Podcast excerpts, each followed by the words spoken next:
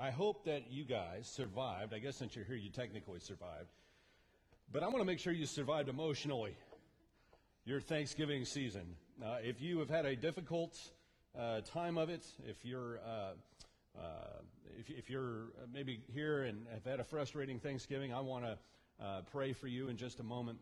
But I also want to say this is December the 1st, which means that the Church Universal, uh, people all over the world, are using this as an opportunity to enter into what's called the Advent season. And this is kind of a strange thing to people, uh, maybe who have not uh, been part of the church for very long. It's a time where we intentionally kind of turn back the clock and uh, we kind of put ourselves in the position of waiting uh, for the, the breaking in of God in the person and work of Jesus.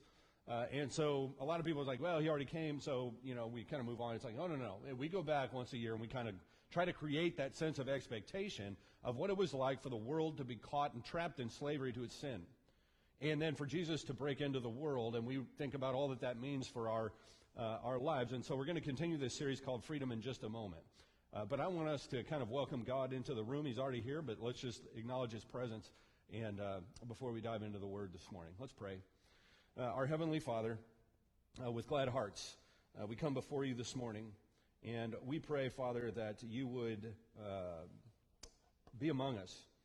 Uh, we pray, Father, that uh, with every word that is spoken this morning, that we would reflect on everything that it means that you've come into this world, that you cared enough about us to not leave us stuck in our sin. Uh, but that you came in the person of Jesus Christ, Father, and you put on flesh. You came, you um, uh, you, you, welcomed us, Father, when we were not welcomable.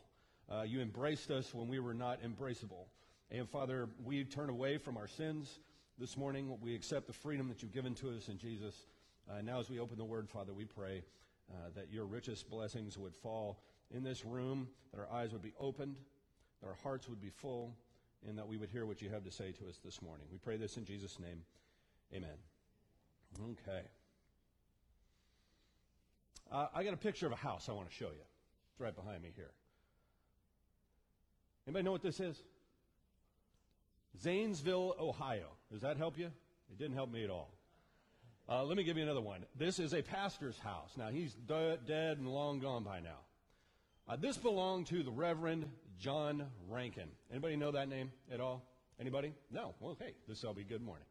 Reverend Rankin uh, built this house and as you can see out the window on the picture on the right, so that's looking out of one of his windows. You can see the river there in the background. So in the 1800s, he built this house with a great view of the river. And what would happen is slaves would escape and come across the river and go through that entire, I mean, swampy mess down there. God only knows what kind of animals are in there. But they would make their way across the river, and often, especially if it was raining, they had a hard time making their way up the hill to his house. Reverend Rankin was a father of 13 children, uh, apparently a slow learner, too. Um, but Reverend Rankin had 15 of them in this house. More than 2,000 slaves found their freedom by going through Reverend Rankin's house. Presbyterian minister. But he saw that people were in freedom, and as most people who have a real clear sense of the gospel do, they know God's about freedom. Like next week's text is, it is for freedom that Christ has set us free. God is a, a God of freedom. And so when he saw us enslaved to the passions of the flesh, he saw us enslaved to our sin, he sends Jesus into the world to liberate us. And the, again, the, if you haven't been part of this series yet, let me just say, what you're going to see this morning is him uh, the heart of a pastor gushing forth because what ends up happening is the Galatians finally make it through to freedom, and then they start going back into slavery. And we've talked about how sometimes it's hard for people who've been incarcerated for a very long period of time or who lived in slavery to find their way once they were free.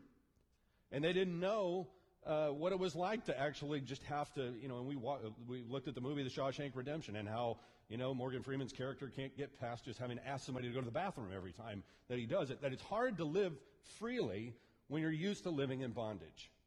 And that doesn't change at Galatia. So Reverend Rankin here, 44 years. He spends bringing slaves to freedom. More than 2,000 slaves found their freedom. He gave them food, he gave them drink, often room and board, up to 12 at a time he could hold with the other 13 in a very, very small house. 25 of them.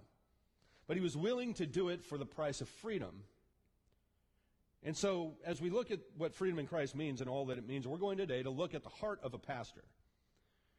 Uh, and we're going to get touchy feely a little bit, okay? We're going to get down to a very core truth, which is this that if you're in ministry or if you're a Christian, there is something you are supposed to feel on behalf of your sister and brother. That you should care about their spiritual well being. You should care if they're doing well spiritually. You should care if they're not doing well spiritually. You should care. You should care. And so it's here in Galatians that Paul is trying to help them understand. Hey, look, you and uh, we've kind of hit the rocks somehow. In the old days, you used to, you would have been willing to give me the eyes out of your head, he says, if I'd asked for them. And now, because I'm telling you the truth, you don't like me anymore. Let me tell you what it's like. Me worrying about you, he's about to say, is like a woman in labor. That's what it's like. And I am eager to see Christ formed in you. So, with that in mind, get your Bibles open, Galatians chapter 4. Uh, you can follow along on the YouVersion Bible app if you like. Um, go to there, hit events, hit more, find new vintage, and we're off and running. All right? So this is uh, Galatians 4. We're going to read verses 8 to 12 to start, but keep your Bible open. We're going to go a little bit further. So here's what Paul is. Listen, I want you to listen to the emotion in both of these texts we're going to read this morning. Before you Gentiles knew God, you were slaves to the so called gods that don't even exist. So now that you know God, or should I say, now that God knows you, why do you want to go back again and become slaves once more to the weak and useless spiritual principles of this world? You're trying to earn favor with God by observing certain days or months or seasons or years. I fear for you. Perhaps all my hard work with you was for nothing. Dear brothers and sisters, I plead with you to live as I do in freedom from these things, for I have become like you, gen, uh, become like you Gentiles, free from those laws. You didn't mistreat me when I first preached to you, he says. So listen to just what he's saying here, okay? The crux of it is this. Listen, guys, I have come to you and I preached the gospel to you, and I watched you. I was Reverend Rankin, essentially. I brought you in. I paid the price. And we were close. And you found your freedom just like I had. But now you're going backward. And you may not think that I care, but I care. You may not think God cares, but I am begging you, I am pleading with you, don't go back.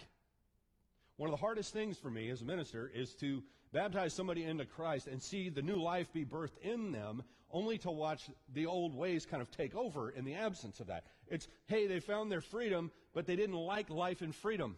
They couldn't adapt to it. And so they end up going back to a life spent in spiritual bondage. So he asks this question and goes, Look, man, I even, as we read in earlier chapters, I confronted Peter. I mean, the Peter. Because of his hypocrisy because he was kind of wanting to just uh, have it both ways. He wanted to be able to be a legalist when it suited him, and he wanted to live uh, in freedom and encourage you to be free when it suited him. And so I called that out. We did all of these different things, but now I'm, I'm afraid that all of my work among you is now going to be wasted. How can you turn back again? He asks. And that's the question. How can they turn back again? How can we turn back again? Why do people turn back? Thriving through freedom in Christ is God's desire for, for all people. And it's in that habitat that spiritual life grows. What he'll call Christ being formed in them. So it would do us well to realize that if it can happen to them, it can happen to us too.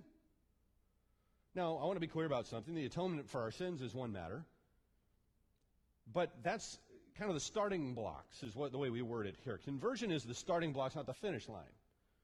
So when a person comes to Christ, what God wants for them is for them to continue to grow, continue to flourish, continue to uh, have Christ formed in them. And the goal ultimately is not the conversion at a one time moment, it's the full formation of Jesus in the life and character of the person. So that on a daily basis, from the moment that, that, that they come out of the waters of baptism, there's a transformation. That person now is walking by the Spirit. And you should see a resemblance then, a growing resemblance between Jesus and them. And to the extent that that's not happening, there's a problem. That there is by nature a, a growth that is supposed to take place that is very much a part of God's desire for humankind, not just the conversion of the soul or the atonement for the sins of a person. And then the church then becomes this community of people who said that Jesus is Lord and they seek to live out Jesus is Lord on a daily basis. We do learn from them. It's possible to stumble and fall. Now, some people, again, believe that conversion is the most important thing, but it's really not. After all, we're called to make disciples, not start them, not have them, uh, not allocate them or possess them that we're supposed to help make them, that, that there's a development, a spiritual formation process that goes on. So when I become a Christian, then the next step is okay, what's the next step? How is it that I can align my life with the Holy Spirit of God in such a way that I continue to grow? How do I put myself in community with others that are on the same journey? What practices do I need to start engaging in? How do I need to realign my priorities? How do I need to change this or that so that Christ can be formed in me?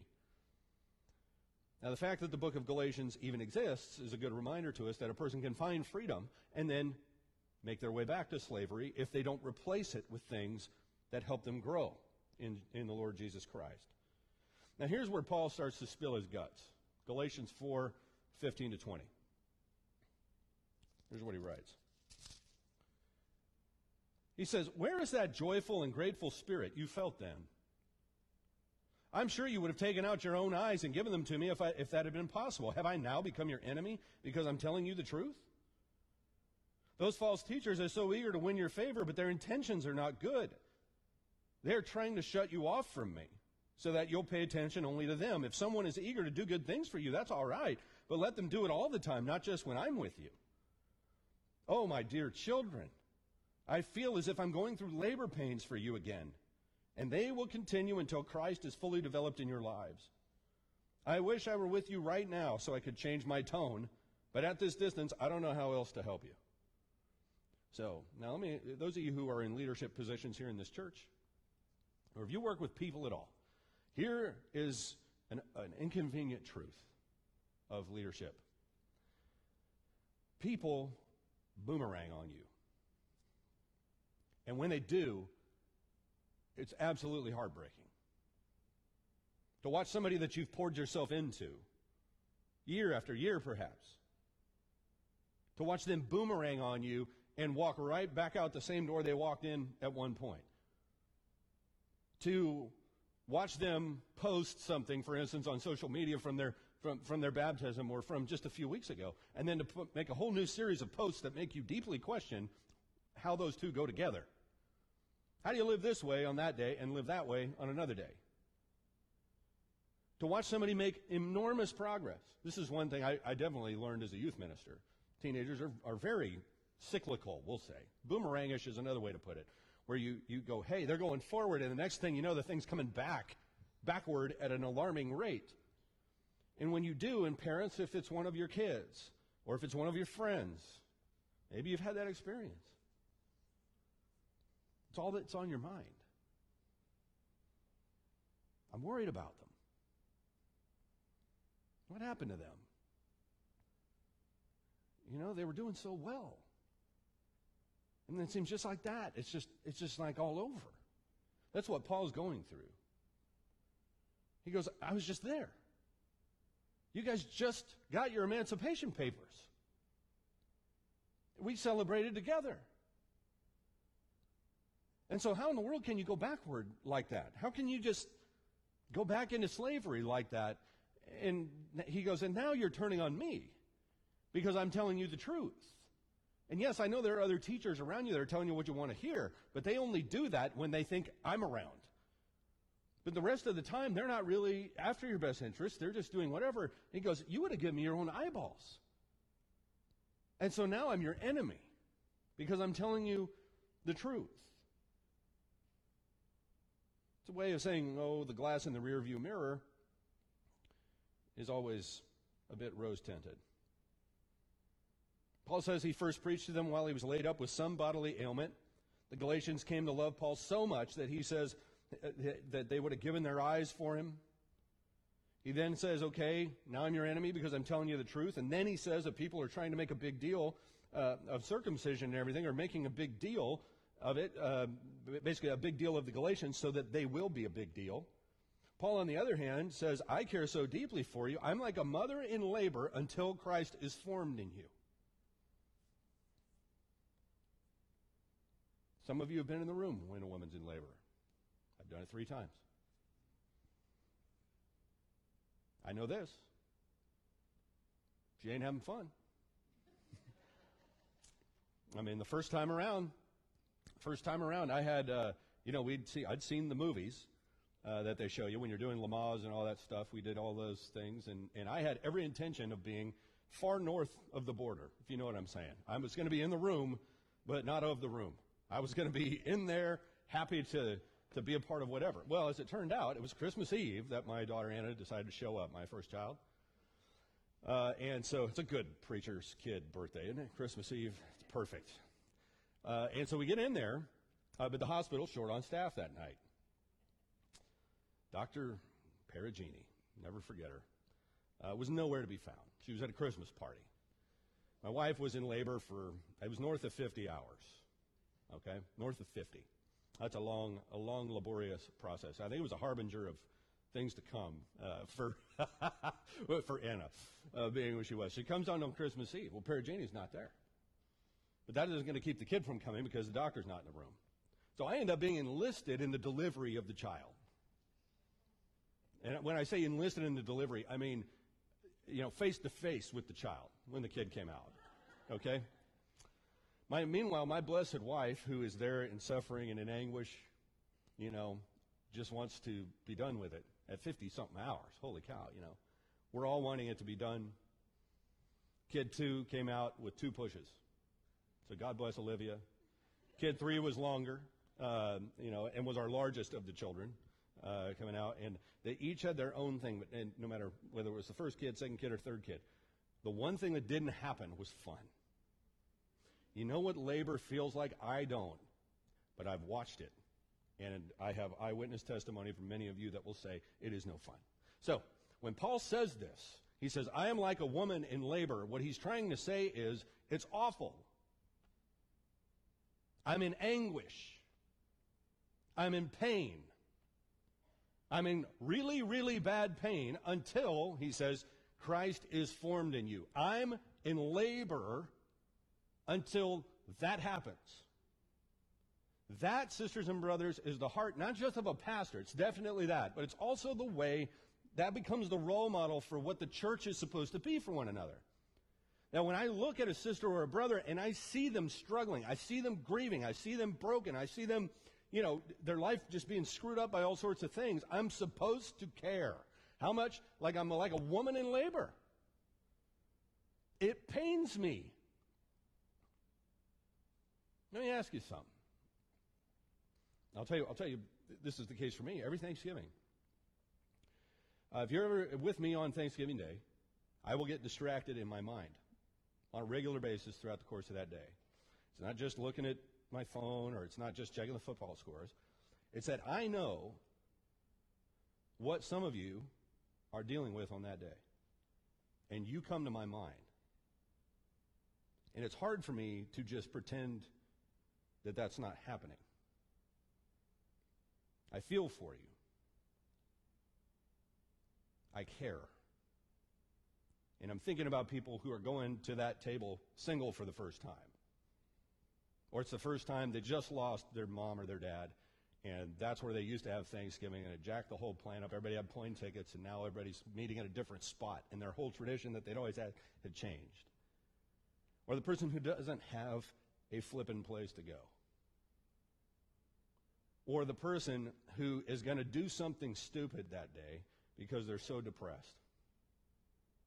Something that will boomerang their walk with Christ, right? And so I try occasionally to send little texts. I can't get around to everybody.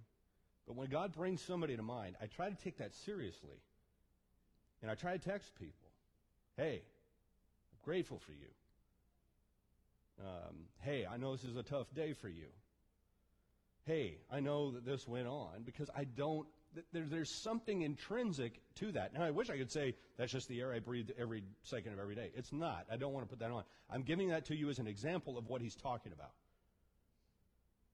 I went to Luminous City Church, our, our church plant down in the Gaslamp District last Sunday. That's why I wasn't, I wasn't here with you all, right?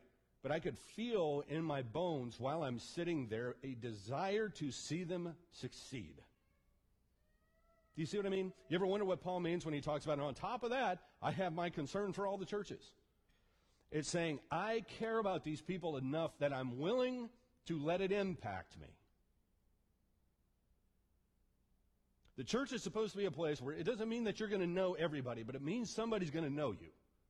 And somebody's going to care. Now, before we turn this into a big old, oh, I'm glad somebody cares about me, the point really is that you're supposed to care about others. That it's you that's supposed to be the one that's sitting there and allowing it to hit you, to impact you. You know, I, uh, I was talking to a, a, fellow pastor just this last week, and we were talking about uh, he's, he's going to, to see a therapist. And I, I told him that there was a time in my life where I went and saw a therapist because I realized that things that should be impacting me are not impacting me. Right? If you're preaching fu- uh, suicide funerals, or you're looking at crime scenes, or you're, you know, doing things like that, you should feel that, right? Normal people would feel that. So police officers, paramedics, people like that, and pastors can get to that point where they don't feel it. And I think, sisters and brothers, whether we realize it or not, it can be apathy, it can be shutting down because we've got stuff of our own that we don't want to deal with. We are not willing to allow our hearts to be soft enough to, uh, to embrace our sisters and brothers the way that we could. We're not willing to be in labor. We might have done that a few times and said, you know, I had my kids. I ain't going back into labor anymore, figuratively speaking. I'm not willing to do that again because it hurts. And that's why I think a lot of Christians, if you ever uh, talk to people even in this room that I know their stories, what, one of the reasons that they keep things at an arm's distance is because they've been hurt by the church before, is their language, right? That's very real. That can happen. It's also true that many of us hurt the church on a regular basis. And what Paul is saying here in Galatians is listen, that passion to see Christ formed in people, to see you become everything that, that Christ can envision for your life, is something that I should, if I want to be a Bible believing Christian, I should allow that to impact me. I should care. I should care. Not just me, though. You too. You should care about me. You should care about each other. We should care about one another. And caring is far too flippant of a word. That's why he uses, I'm in labor. I'm screaming at the top of my lungs while somebody feeds me ice chips. All right?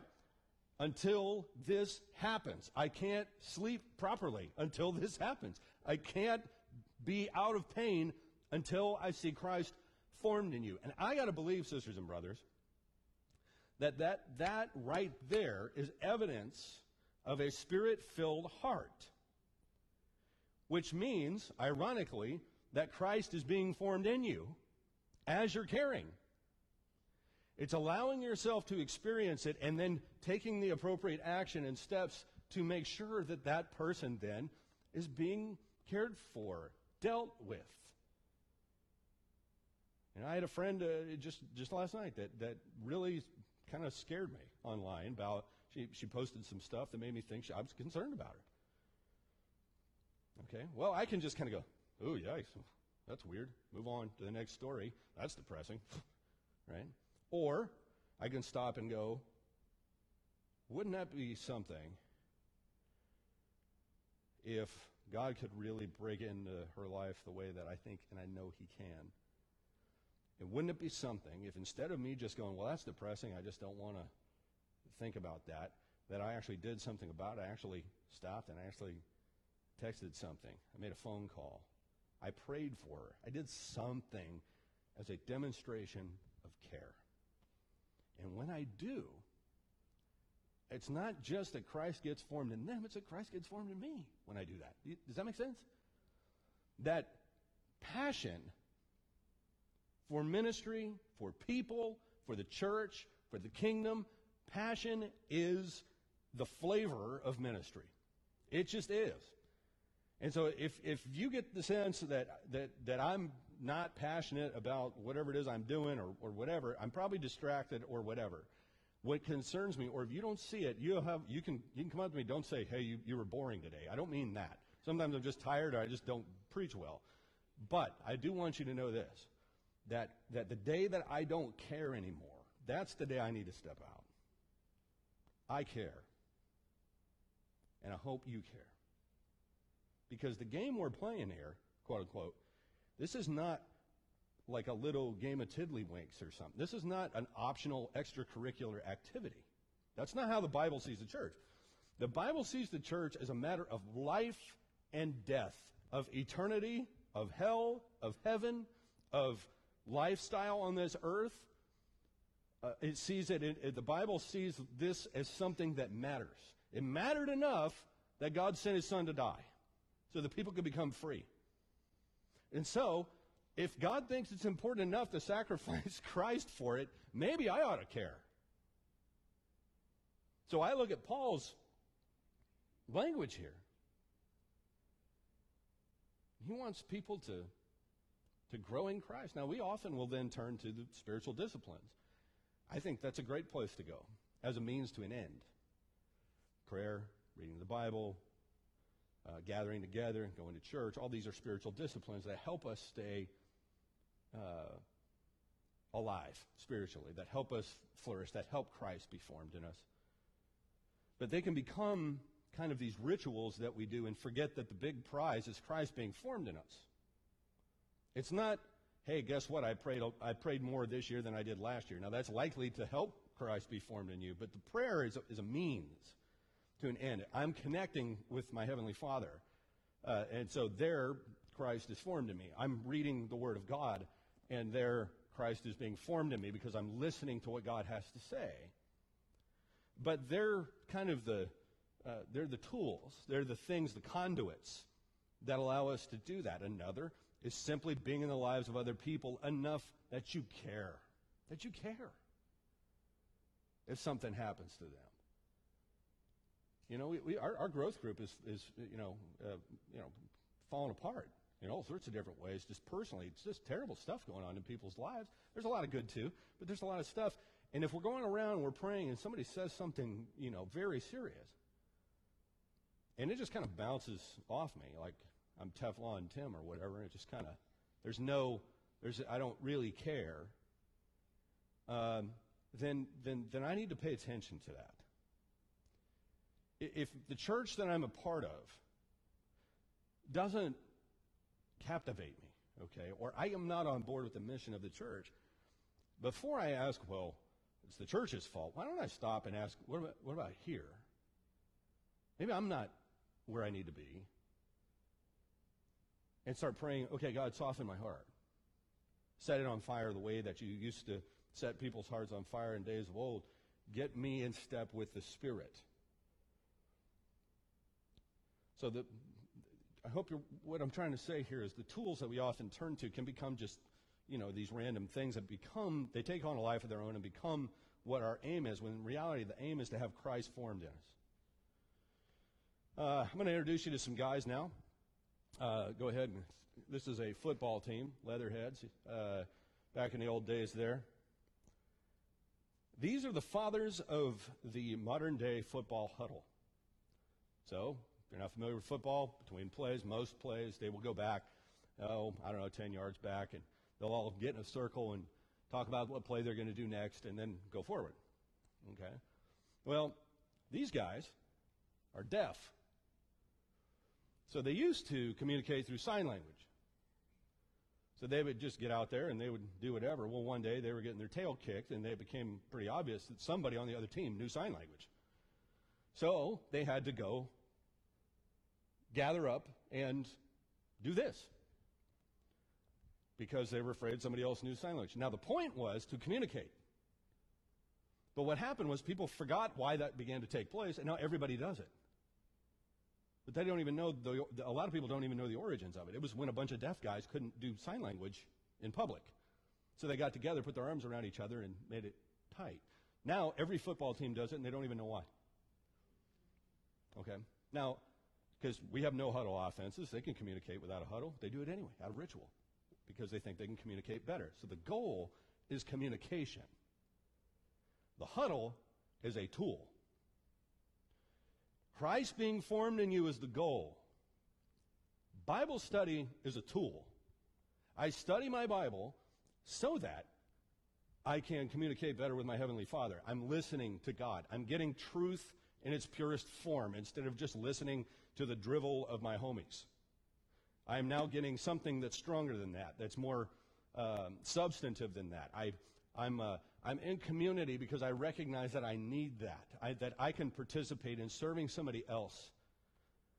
And that's good for me. That helps Christ be formed in me. And I am going to commit myself to caring enough about my sisters and brothers that Christ is formed in them that I'm willing to, if God inflicts me with that heavy of a, of a, of a weight or a burden, I'm willing to go into labor for you. That's not just a line in the Bible. I mean, Paul will say it again at Corinth. He'll say, hey, the body's uh, made up of many parts. One part rejoices, all parts rejoice with it. I mean, there's a reason everything hurts if you smash your thumb with a hammer. The whole system shuts down. That's how the church is supposed to be. Now, there are dangers in that, right? And things that, that go on. People use that to try and manipulate the emotions of people and make the world revolve around them and blah, blah, blah, blah, blah. No, that's why it's all about health. It's about helping people grow up, get better, those who are mourning to be comforted, and for us to continue to flourish in Christ. And, and there is a fundamentally others focus to this message. It's not about trying to figure out how I can get as much care as possible from others. It's how can I, can Christ be formed in me to the point that I can uh, help others have Christ formed in them? So when we speak about spiritual life, we have to be careful. You know, a lot of the deepest people in this room are people that don't seem that deep. Now, I'm not saying that if they seem shallow, they're not. I'm saying that a lot of times we can mistake who's deep and who's not based on the criteria we see above ground, so to speak. The largest living organism on Earth is the honey mushroom. So I got a little cluster of them here. That right there, now you can see the tree behind it. That's the largest living organism on Earth. It goes 1,665 football fields underground. You have this little cluster of mushrooms, but underground, it just goes and goes and goes and goes and goes and goes and goes, three and a half miles across. Now, on the surface, they look pretty small, pretty unimpressive, right? You would have no idea that beneath the surface, those mushrooms, you know, are absolutely monstrous. So a lot of times we look at people and we go, oh, you know, they don't, they don't use a lot of lofty language. They seem very simple. Well, a lot of times those are the, the, the deepest people. And yes, there are things that we can look at and kind of, I mean, you judge the tree by the fruit, and that's a legit thing too. But that's different than kind of saying, oh, you know what? Hey, every time I see them, they've got a leather bound Bible under their arm, so they must be very spiritual. You see the difference with that? Right? There's a difference in the way that we look at these things. So when we ask somebody, how is your spiritual life going? Or we ask that question, what we shouldn't really do is go, okay, how much am I praying? How much is my Bible being read? The question really is, how is Christ being formed in me? Which, sometimes, if none of these other things are being engaged, the question of whether or not he's being formed in you is, is worth asking. But don't think that just because I, I pray a lot or just because I open my Bible a lot that Christ is being formed in me. A lot of legalists read their Bible a lot. That's his point here at Galatia he's going against, raging against legalism in this particular book. But when, when, you, when you look at the practices, they're not the enemy of Christ being formed in us, but they're also not the same as Christ being formed in us. So when people uh, get asked, hey, how's your spiritual life going? How's your walk going? However, you know, we Christians tend to word those things. Um, Dallas Willard, a, a practical theologian, one of my favorites, said this. He says, I used to answer that question by looking at the state of my devotional activities. Did I pray and read the Bible enough today? The problem is that by this measure, the Pharisees always win. People can be very disciplined but remain proud and spiteful. So, how do we measure spiritual growth so that the Pharisees don't win every time? I asked a wise man, How do you assess the well being of your soul? And he immediately said, I ask myself two questions Am I growing more easily discouraged these days? Am I growing more easily irritated these days? I read that and I was like, oh, gee whiz. Those are pretty good. He says, At the core of a flourishing soul are the love of God and the peace of God. If peace is growing in me, I'm less easily discouraged. If love is growing, I'm less easily irritated. And so Willard goes on, he writes, It was a brilliantly helpful diagnostic to assess the health of my soul. And then he goes on, listen to this, this is important. Some will say, Can I not be saved? That is, get into heaven when I die without any of that? Perhaps you can, he writes. God's goodness is so great, I'm sure that he will let you in if he can find any basis at all to do so. But you might wish to think about what your life amounts to before you die, about what kind of person you're becoming, and about whether you really would be comfortable for eternity in the presence of the one whose company you have not found especially desirable for the few hours and days of your earthly existence. And he is, after all, the one who says to you now, Follow me. See, it's not just for the, the, the, eternal side of this thing, right? It's, it's for now. Who would you go into labor for? Anybody other than your own kids? Is there, is there, is there a person on this earth other than yourself and your own immediate family that you would go into labor for? That's a tough question. And it's easy to go, oh, sure there is. But really think about that. Because most of the time, what's asked of us is far less than that. It's very simple, it's very basic. It just comes in the form of, hey, can I, would you pray for me? Hey, would you be willing to do X? And I know there's just one of you, and I know life is busy, but I do think that if we're interested in Christ being formed in us and in others, then our priorities, the way we allocate our time, needs to match what we claim our priorities are. And that means planning for a life that will be interrupted. Creating enough margin in my life that I can be interrupted without being irritated at the one who's interrupting me with their problem. I remember it was New Year's Eve not that long ago. Um, actually, it was. I'm getting old. It was a long time ago. But I was driving. Was, I, was, I was I was in the car with my then girlfriend. It predates Emily. It was a long time ago. Um, I I remember being on New Year's Eve. We were we were up in the Pasadena area on a freeway, and it was absolutely gridlocked. And I remember just ranting and raving about traffic and blah blah blah blah blah. And we got up, and there was a terrible car accident. And people, you know, bodies on the road. It was a terrible scene. And I just remember feeling so awful that I had griped about the traffic when somebody had just lost their their life. You know. Um, and that, that, that was a signal early on hey, man, you're too busy, you're too urgent. Be patient. Be willing to be patient and create things in such a way within your life and with things you have control over that will allow you to be interrupted and to welcome it as God using you for ministry as opposed to an interruption on your primary agenda. Does that make sense? So when Jesus is on earth, he has this nice rhythm to his life and it's very rare that he seems to be upset that somebody's, you know, engaging him wherever he goes. Now, I don't know about you, but I want to be that way. The only thing Walt Disney was afraid of was mice, ironically. and I do think some Christians are a little bit like that. They secretly fear things that they put out to other people. Um, so this one, this one rings for me. The goal of the church is spiritual formation. We have been formed as a church to form people. The church is formed to form. It's not just the conversion of lost people, it's the conversion of lost people into fully devoted disciples of Jesus over the course of a lifetime. And it's always been disciple making, not disciple starting. So if we don't do anything else, sisters and brothers, we're in the deliverance business. But that deliverance means not just that we're Reverend Rankin and we got the house where people go across the river, they make it to the house.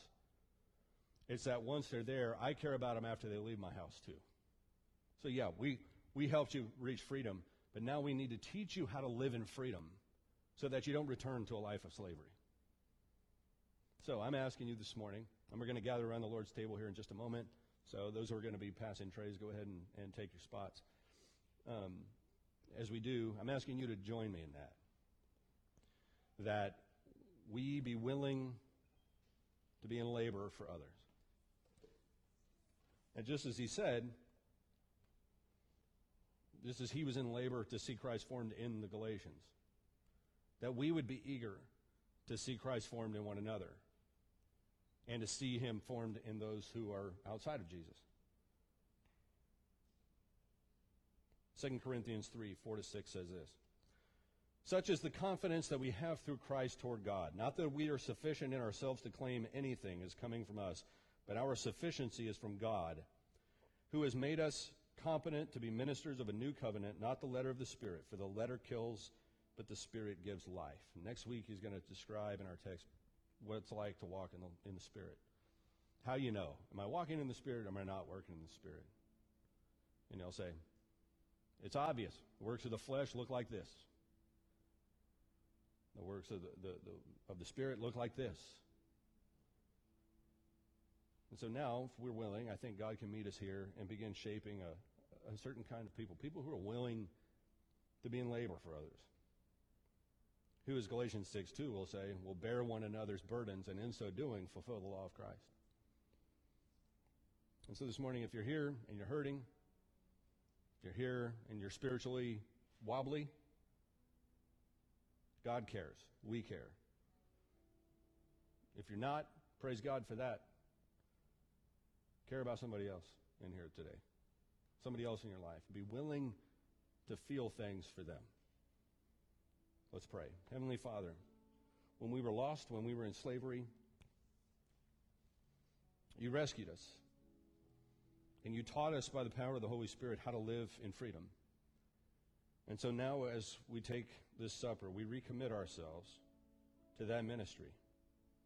Not just a short term deliverance, a one time deliverance, Father, but the ability to live in freedom, the ability to, to live free from anything other than Christ. And so this morning, we thank you for Jesus, who we remember now with bread and cup his body and blood shed for us. We pray this in Jesus' name. Amen.